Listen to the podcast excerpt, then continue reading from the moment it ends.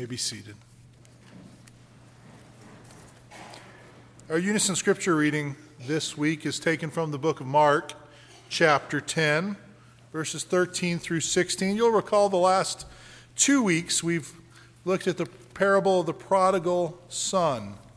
And as we've done that, we've seen first how the gospel applies to those who are lost in the far country, those who have wandered far, far, far from Jesus. And then we saw how the gospel applies to those who are lost, even though they are very close. Those who stay around Jesus, but don't truly know his love. This week we'll see that there is also a sense in which those who are Jesus' disciples, those who are walking with him, those who sit under his teaching, sometimes also fail to live as citizens of the kingdom of God. Let's read these words together from Mark 10, beginning in verse 13. It's printed in your bulletin. And as we read them, let us bear in mind that this is the very Word of God. And they were bringing children to him that he might touch them. And the disciples rebuked them. But when Jesus saw it, he was indignant and said to them, Let the little children come to me. Do not hinder them, for to such belongs the kingdom of God. Truly I say to you, whoever does not receive the kingdom of God like a child shall not enter it. And he took them in his arms and blessed them, laying his hands on them. The grass withers and the flower fades, but the word of our God stands forever. Please pray with me. Our Heavenly Father, please, please, please open our eyes this morning. Give us ears to hear Give us hearts to love the things that you love. Help us to see Jesus more clearly and to serve him more completely with all of our heart, mind, soul, and strength. Make us like him through the transforming power of your word. We ask it even now in Christ's matchless name. Amen. You know, everybody kind of likes a story about kids, right? You know, kids are cute and they're they're sweet, and you you get a story about kids. They they can be all kinds of stories. Sometimes they're funny stories about kids and the crazy things they say. Uh, sometimes kids do stuff, and you're like, oh my goodness, that's just that's just amazing. Funny stories, nice stories, sweet stories. There's all kinds of stories about kids that that are great stories to tell. And what we see here is a story about kids, but it's it's not just a cute story. It's not just a sweet story, it is a story that gives us some very important lessons.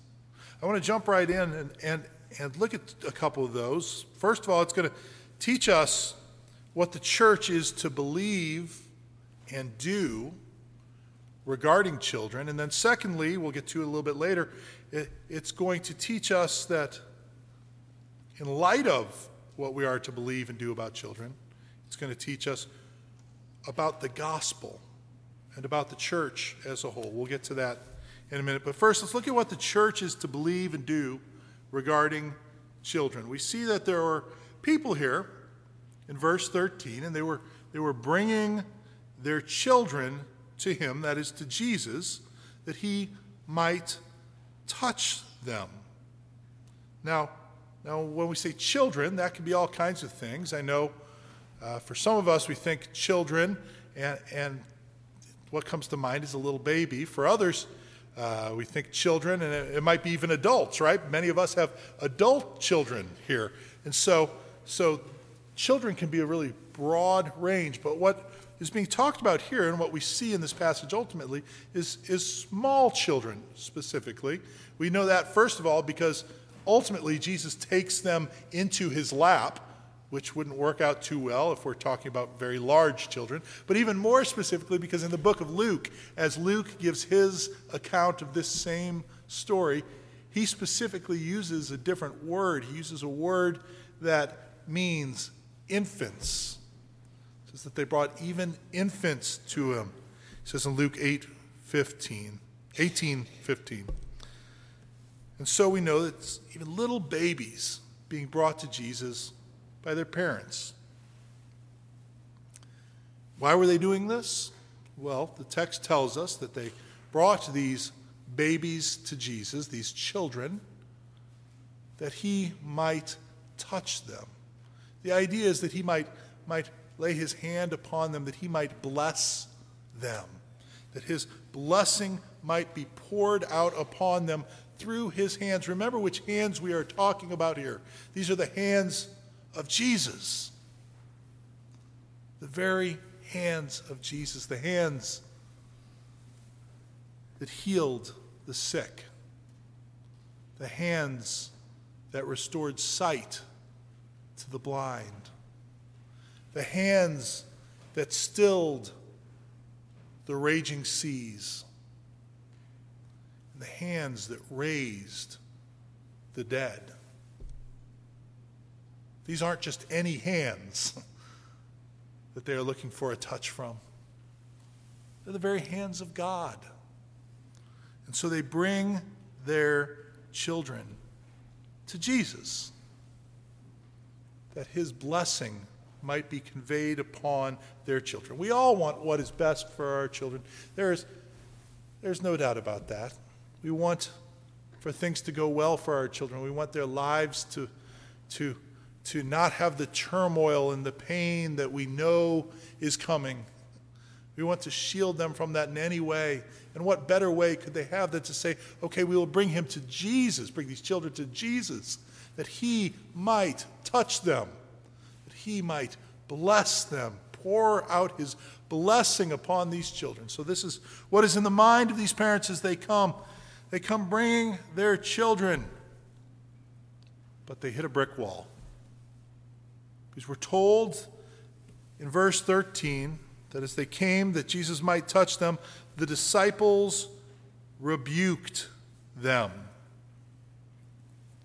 Now, rebuke is a strong word. It's not a mild thing. It doesn't say the, the disciples discouraged them or the disciples suggested that maybe they could find a better time.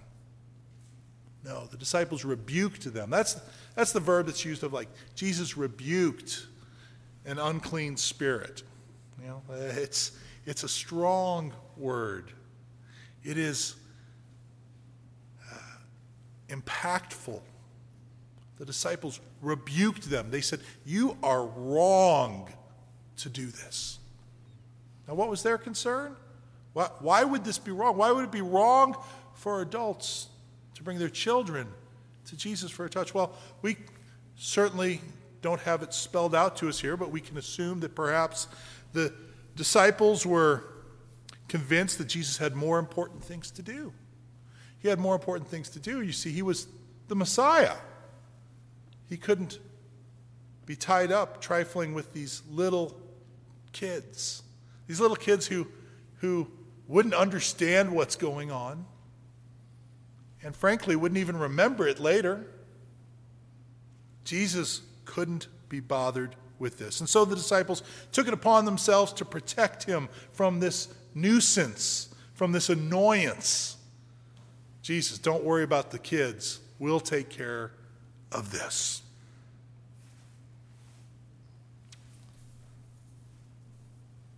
I hope that that's not ever our attitude here. I hope that we never see children as an annoyance or a nuisance. You know, in, in that day, I think childhood was, was often seen as kind of a, a necessary evil. You know, they, they had to go through the trouble of being children before they could become useful adults. You know, but, but childhood was not really something to be esteemed. In, in our world, I think we, we do esteem childhood maybe sometimes too much actually. You know, our whole lives sometimes are wrapped around our children in this culture, but, but sometimes we react against that, don't we? And we just say, boy, these, these kids, they're just such an annoyance. It's so wonderful for me to stand up here and to look out and see children's faces in this sanctuary, to see families bringing their children here to worship today. I, I, I am so pleased that that is the case. It has not always been the case. There was, there was a time here at Calvary when, when I first got here, I, I remember we had two services, we had more people. Um, but, but during the first service, people often would come and drop their children off during Sunday school, which was going on at the same time. And then they'd come to worship, and then everybody'd have a donut and leave and go home. And children would never come into the sanctuary. They would never worship. And, and oftentimes they'd graduate from high school and kind of disappear, and we'd say, Well, why, why are all of our graduates not coming to church? The reality is they never had. They had gone off to Sunday school while we did the important adult thing down here, going to church. But see, we must not see it that way. Church worship, corporate worship, is something for the whole family. Now, that might mean that down the pew from you is somebody who's got a little child that they've brought and, and they're kind of fidgeting a little bit and kind of making noise. And my personal worship experience is, is not as lofty as I would have liked, but we must take the long view. We must see the long term benefit and see how it is good for children to be in worship, learning how to worship, seeing how we worship, observing as the word is preached, as the hymns are sung, as the prayers are prayed, as the sacraments are taken part in, the Lord's Supper and baptism it is so valuable for children to be a part of the worship community. And so we should not see them as a nuisance, but we should be pleased that they are in our midst. Parents, bring your children. Bring your children. Let them see how we worship, even if they are not worshiping themselves. And if they are not perfectly quiet, and still, then let that be an opportunity for the rest of us to show grace. To show grace. To not shake our head and sigh audibly, but rather show grace. For we once were there as well. There are other ways that we can hinder children too. We can hinder them by, by not teaching them the truths of the gospel, by not, by not exposing them to it, by not modeling the importance of studying the Word of God, of going to church, of going to Bible studies and Sunday school, not being part of a church family. If we don't do those things, we are hindering children. And Jesus says, do not hinder them. Let them come to me. For to such belongs the kingdom of heaven, the kingdom of God. Jesus, here, we're told when he saw this, what they were doing, he was indignant. Verse 14 says, again, a strong word, isn't it? Doesn't say he's a little, little put off about it. It doesn't say he's disappointed in what the disciples did. He was indignant. You know, it's possible. We, we think of Jesus, I think, in terms of, you know, Jesus meek and mild, you know, gentle Jesus. But he was indignant. It's not uh, beyond the realm of possibility that Jesus raised his voice at this point. You know, that he says, Let the children come to me. Do not hinder them, for of such belongs the kingdom of God. It's familiar language. Where else have we heard Jesus speak like this? He spoke of to such belongs the kingdom of God. It's in the Beatitudes, right? In Matthew 5, Sermon on the Mount, Jesus speaks. He says, Blessed are the poor in spirit, for theirs is the kingdom of heaven. Remember a couple weeks ago we talked about that, that younger brother, that prodigal son who had returned and came, came back to his father, and his plan was to say, I, I've sinned against heaven and against you. And we spoke about how when he says against heaven, that's, that's just a, uh, a phrase that was used to say against God, because they didn't want to say the word God. So, so he would say against heaven, but it meant against God. And so it is when we see the kingdom of heaven. We are talking about the kingdom of God. And so when Jesus says, Blessed are the poor in spirit, for theirs is the kingdom of heaven. And then in another voice, he says of these children, For to such belongs the kingdom of God. He is talking about the same thing. And throughout the Beatitudes, we see, we see that he kind of turns things on, on their head, doesn't he? he? He takes people who we don't really normally consider to be blessed and calls them blessed. And he kind of does that again here as well, because, like I said, children were not seen of being of value. They were not seen as being important. They certainly weren't the ones who the disciples would have considered to be pointed to as an example as to such belongs the kingdom God. But Jesus said that was the case, and he took them in his arms and he blessed them. He held them to his breast, he hugged them, he, he held them gently, tenderly, lovingly. It's reminiscent of Isaiah 40 Verse 11, he will tend his flock like a shepherd. He will gather the lambs in his arms. He will carry them in his bosom and gently lead those who are with young. This is how Jesus responded to the children. And if we are followers of Jesus, and it is how we must respond to children as well. We must have this same mindset. Francis Turretin put it this way He said, Why should the church not receive into her bosom those who Christ received into his? And so there are implications. First, children must be a priority. Children aren't just some necessary thing that we need to figure out what we're doing with while we go on with the real churching business. Children are a priority. We must be focused on them. And not just as some means of like, well, we have to have a real good children's program so we can attract people from the community so that we can grow and be bigger. No, because the children who are here right now are important. They're a priority. Jesus says so. And so we must treat them as such. We, we right now have, have sadly, over the last few years, seen our numbers dwindle. And as a result, we've, we've had to make some changes. And so we don't have near the programming that we once had for children. We don't have near the, the, the, the different activities that we once had. Uh, we need to do everything we can to change that. We need to do everything we can to change that. It's been a few years since we've had a vacation Bible school in the summer. It's been a while since we've had, it's been a year now since we've had a, a, a youth group active with a youth director. Now, I'm not saying we have to have each and every one of those things, but, but they're worthwhile goals, things that we should strive towards, things that we as a, as a church should be praying about, not just the ones of us who are parents. The whole church should be praying about these things. We should be committed to these ideas that the children are important.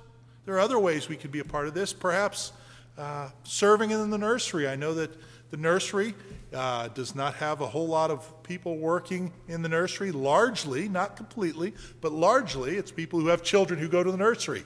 And they kind of take turns, and so it's really just more of a co op type thing that they have, as opposed to something where the church is providing a service for them. Uh, perhaps there are some of us sitting in this room right now who could serve in the nursery. I'm sure that Dawn Heitman would be more than happy to hear from you that you would love to serve in the nursery and be a part of serving the children of our congregation in that way. That being said, I said before that you know the goal isn't to do this just so that the church might grow, but we would like the church to grow for sure. And and it will be appealing to families with children if we have these things, and that would be a good thing. We would like that. But, but we must remember that the number one plan for church growth is this two step plan throughout the Bible be fruitful and multiply, and train up your children in the Lord. That is what must be our primary plan. We teach our children the gospel. We open the pages of Scripture to them. We immerse them in the pages of Scripture so that they know Jesus as their Savior, that they love Jesus as their God, and that they worship Him all the days of their life. One of the other implications of this is, is kind of our attitude toward children, in that uh, many churches kind of think of their children, at least theologically speaking, they think of them as outsiders. They think of them as little pagans in their midst that need conversion. Now, uh, our view should be different. What I would argue is a biblical view and is the traditionally reformed view is that those children in our midst that are, that are our baptized children, covenant children, we call them, are members of the covenant community. And not just kind of quasi members, not just partial membership with a kind of a, a, a, trial membership and we might kick you out. It's not like a probationary period or something. They are full members of the community, they are in. And we should trust that God is at work in their lives even now. We should not be geared so much toward the evangelism and conversion of these children. We should rather think of them as members of the community who need to be discipled.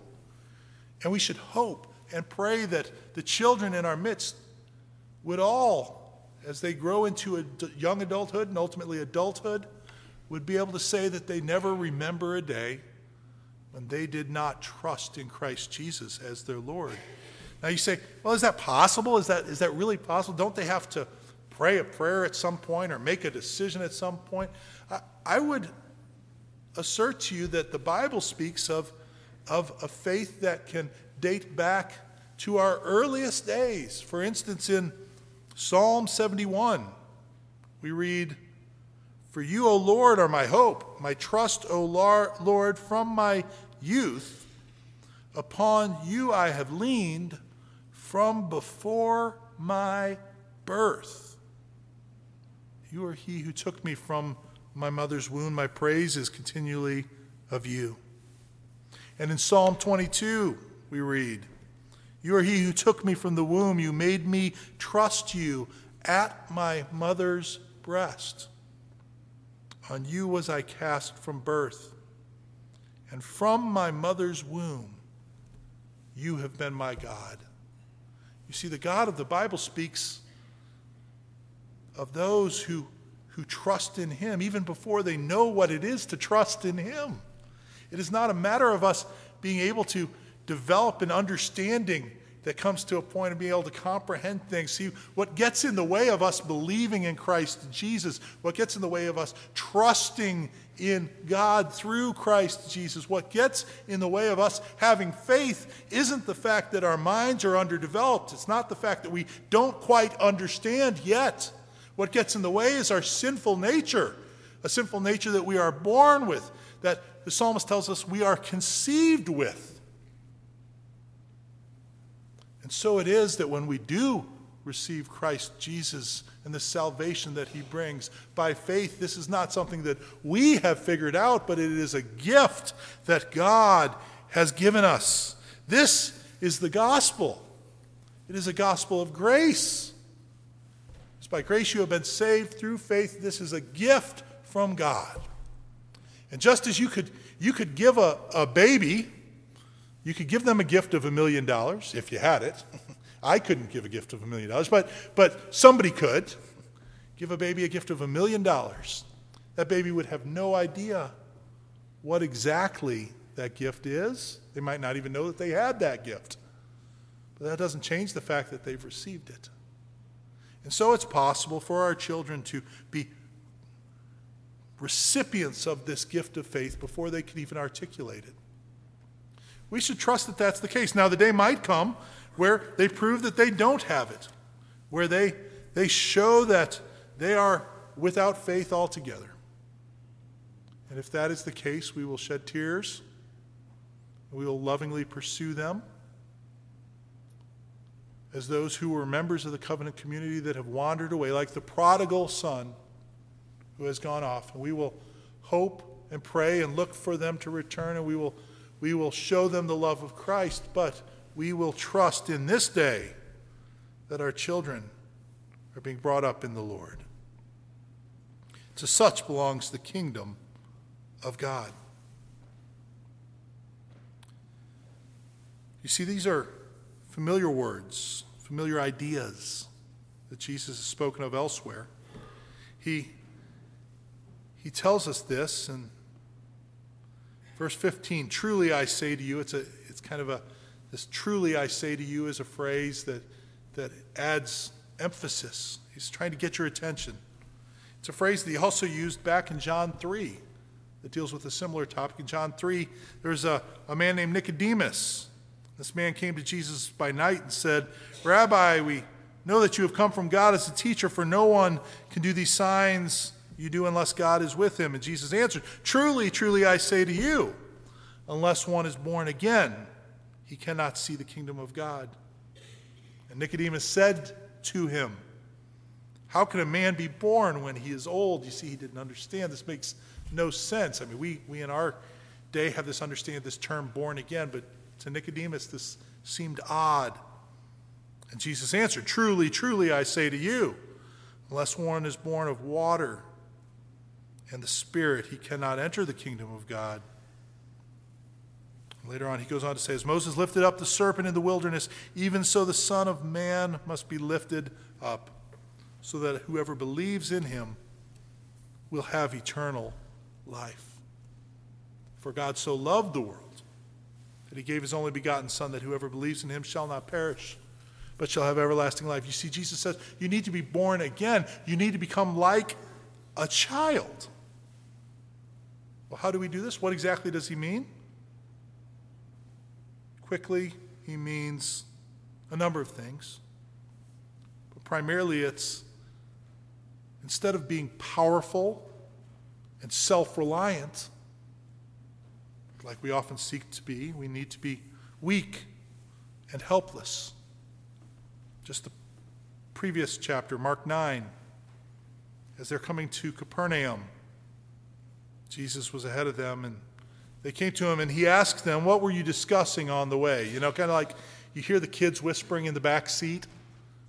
What are you guys saying? That's what Jesus says here. But they kept silent, for on the way they had argued with each other about who would be the greatest.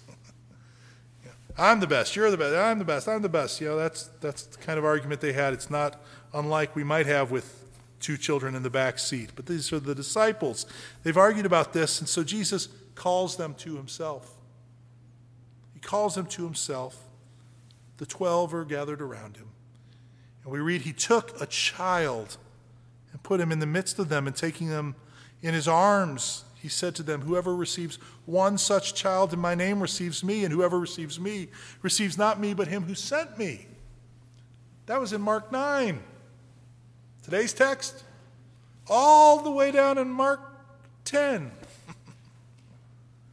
it's incredible. How did they forget this? I mean, it, it's just right after it.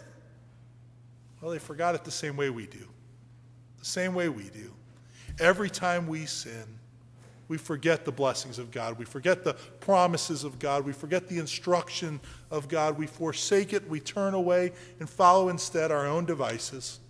And that's exactly what the disciples did there. And I tell you what, they'll do it again, just like we will do it again. Because in chapter 10, we read verses 13 to 16, right? But, but not long after that, after chapter 9's argument about who would be the greatest, and after Jesus' tender correction of them there, and then into chapter 10 with his indignant rebuke of the disciples for what they were doing, and him showing them uh, that, that children were to be highly, highly thought of and esteemed, and that we must enter into the kingdom like them or not enter at all. what happens just verses later in verse 35 of chapter 10? And James and John, the sons of Zebedee, came to him and said to him, Teacher, we want you to do for us whatever we ask of you. And he said to them, What do you want me to do for you? And they said, Grant us to sit, one at the right hand and one at your left, in glory. if you're Jesus, don't you just have to be frustrated at this point? don't you just have to be frustrated?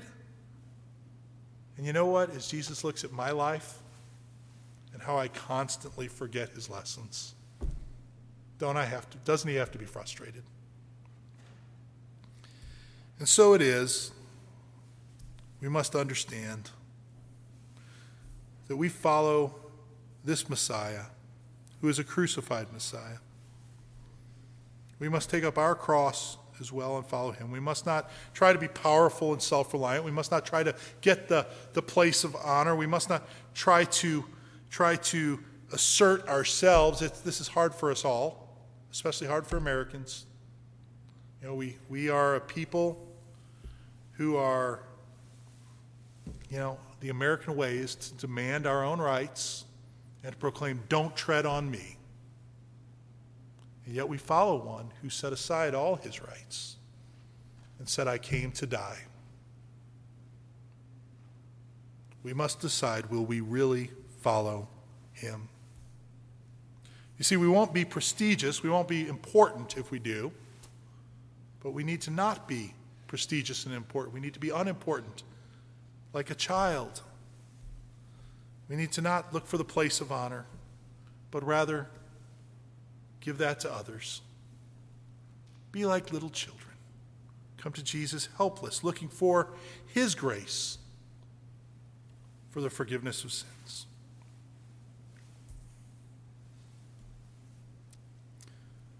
On August 16th, 1948, in New York City, Babe Ruth, having just passed away, was laid to rest. He uh, was placed in state at Yankee Stadium, and for two days, mourners passed by. Over 100,000 people came by the casket to pay their final respects. They stood in line for hours in the rain, through the night, many with little children with them. And a reporter asked one such man, who was carrying with him his infant child, what, why are you subjecting your infant child to this? Why have him out in this line? Why go through the difficulty of, of standing in line all this time for something he won't remember? for something he doesn't understand. And the man said, Someday my child will be able to say, he saw the greatest baseball player who ever lived. I was thinking about that as I thought about these parents who brought their children to Jesus. As neat as it would have been to see Babe Ruth, how much neater would it be able to say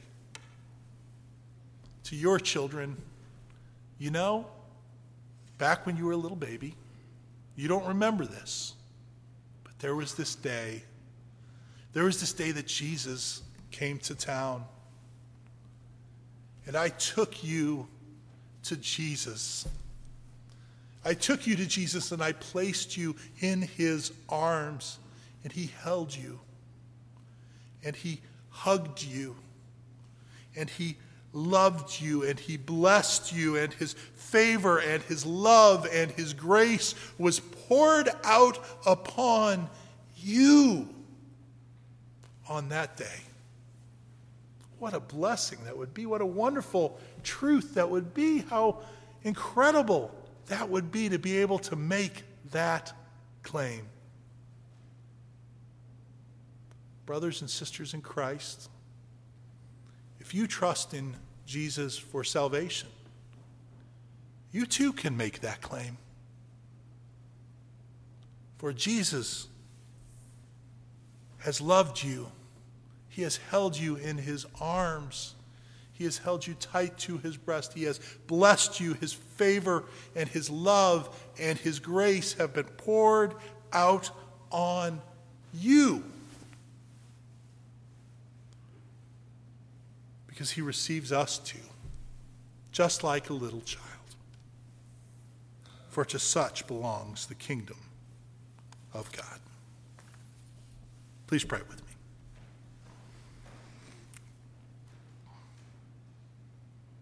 Our Lord, we thank you for your tenderness and your love, your gentleness, and your mercy.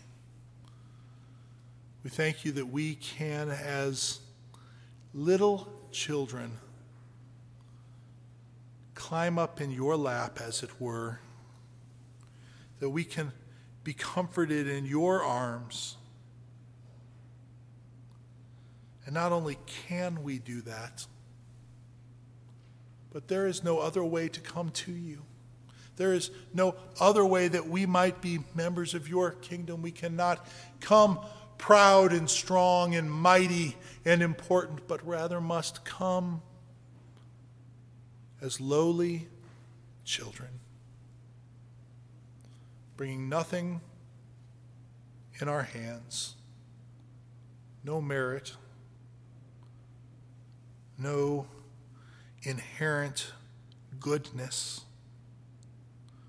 but only that goodness which you have given us by your grace, that righteousness with which you have clothed us. We give thanks for that, for it is the only way by which we can be saved. And so we give glory to God in the name of Christ Jesus our Lord. Amen. Please rise now and sing with me our closing hymn, hymn number 185.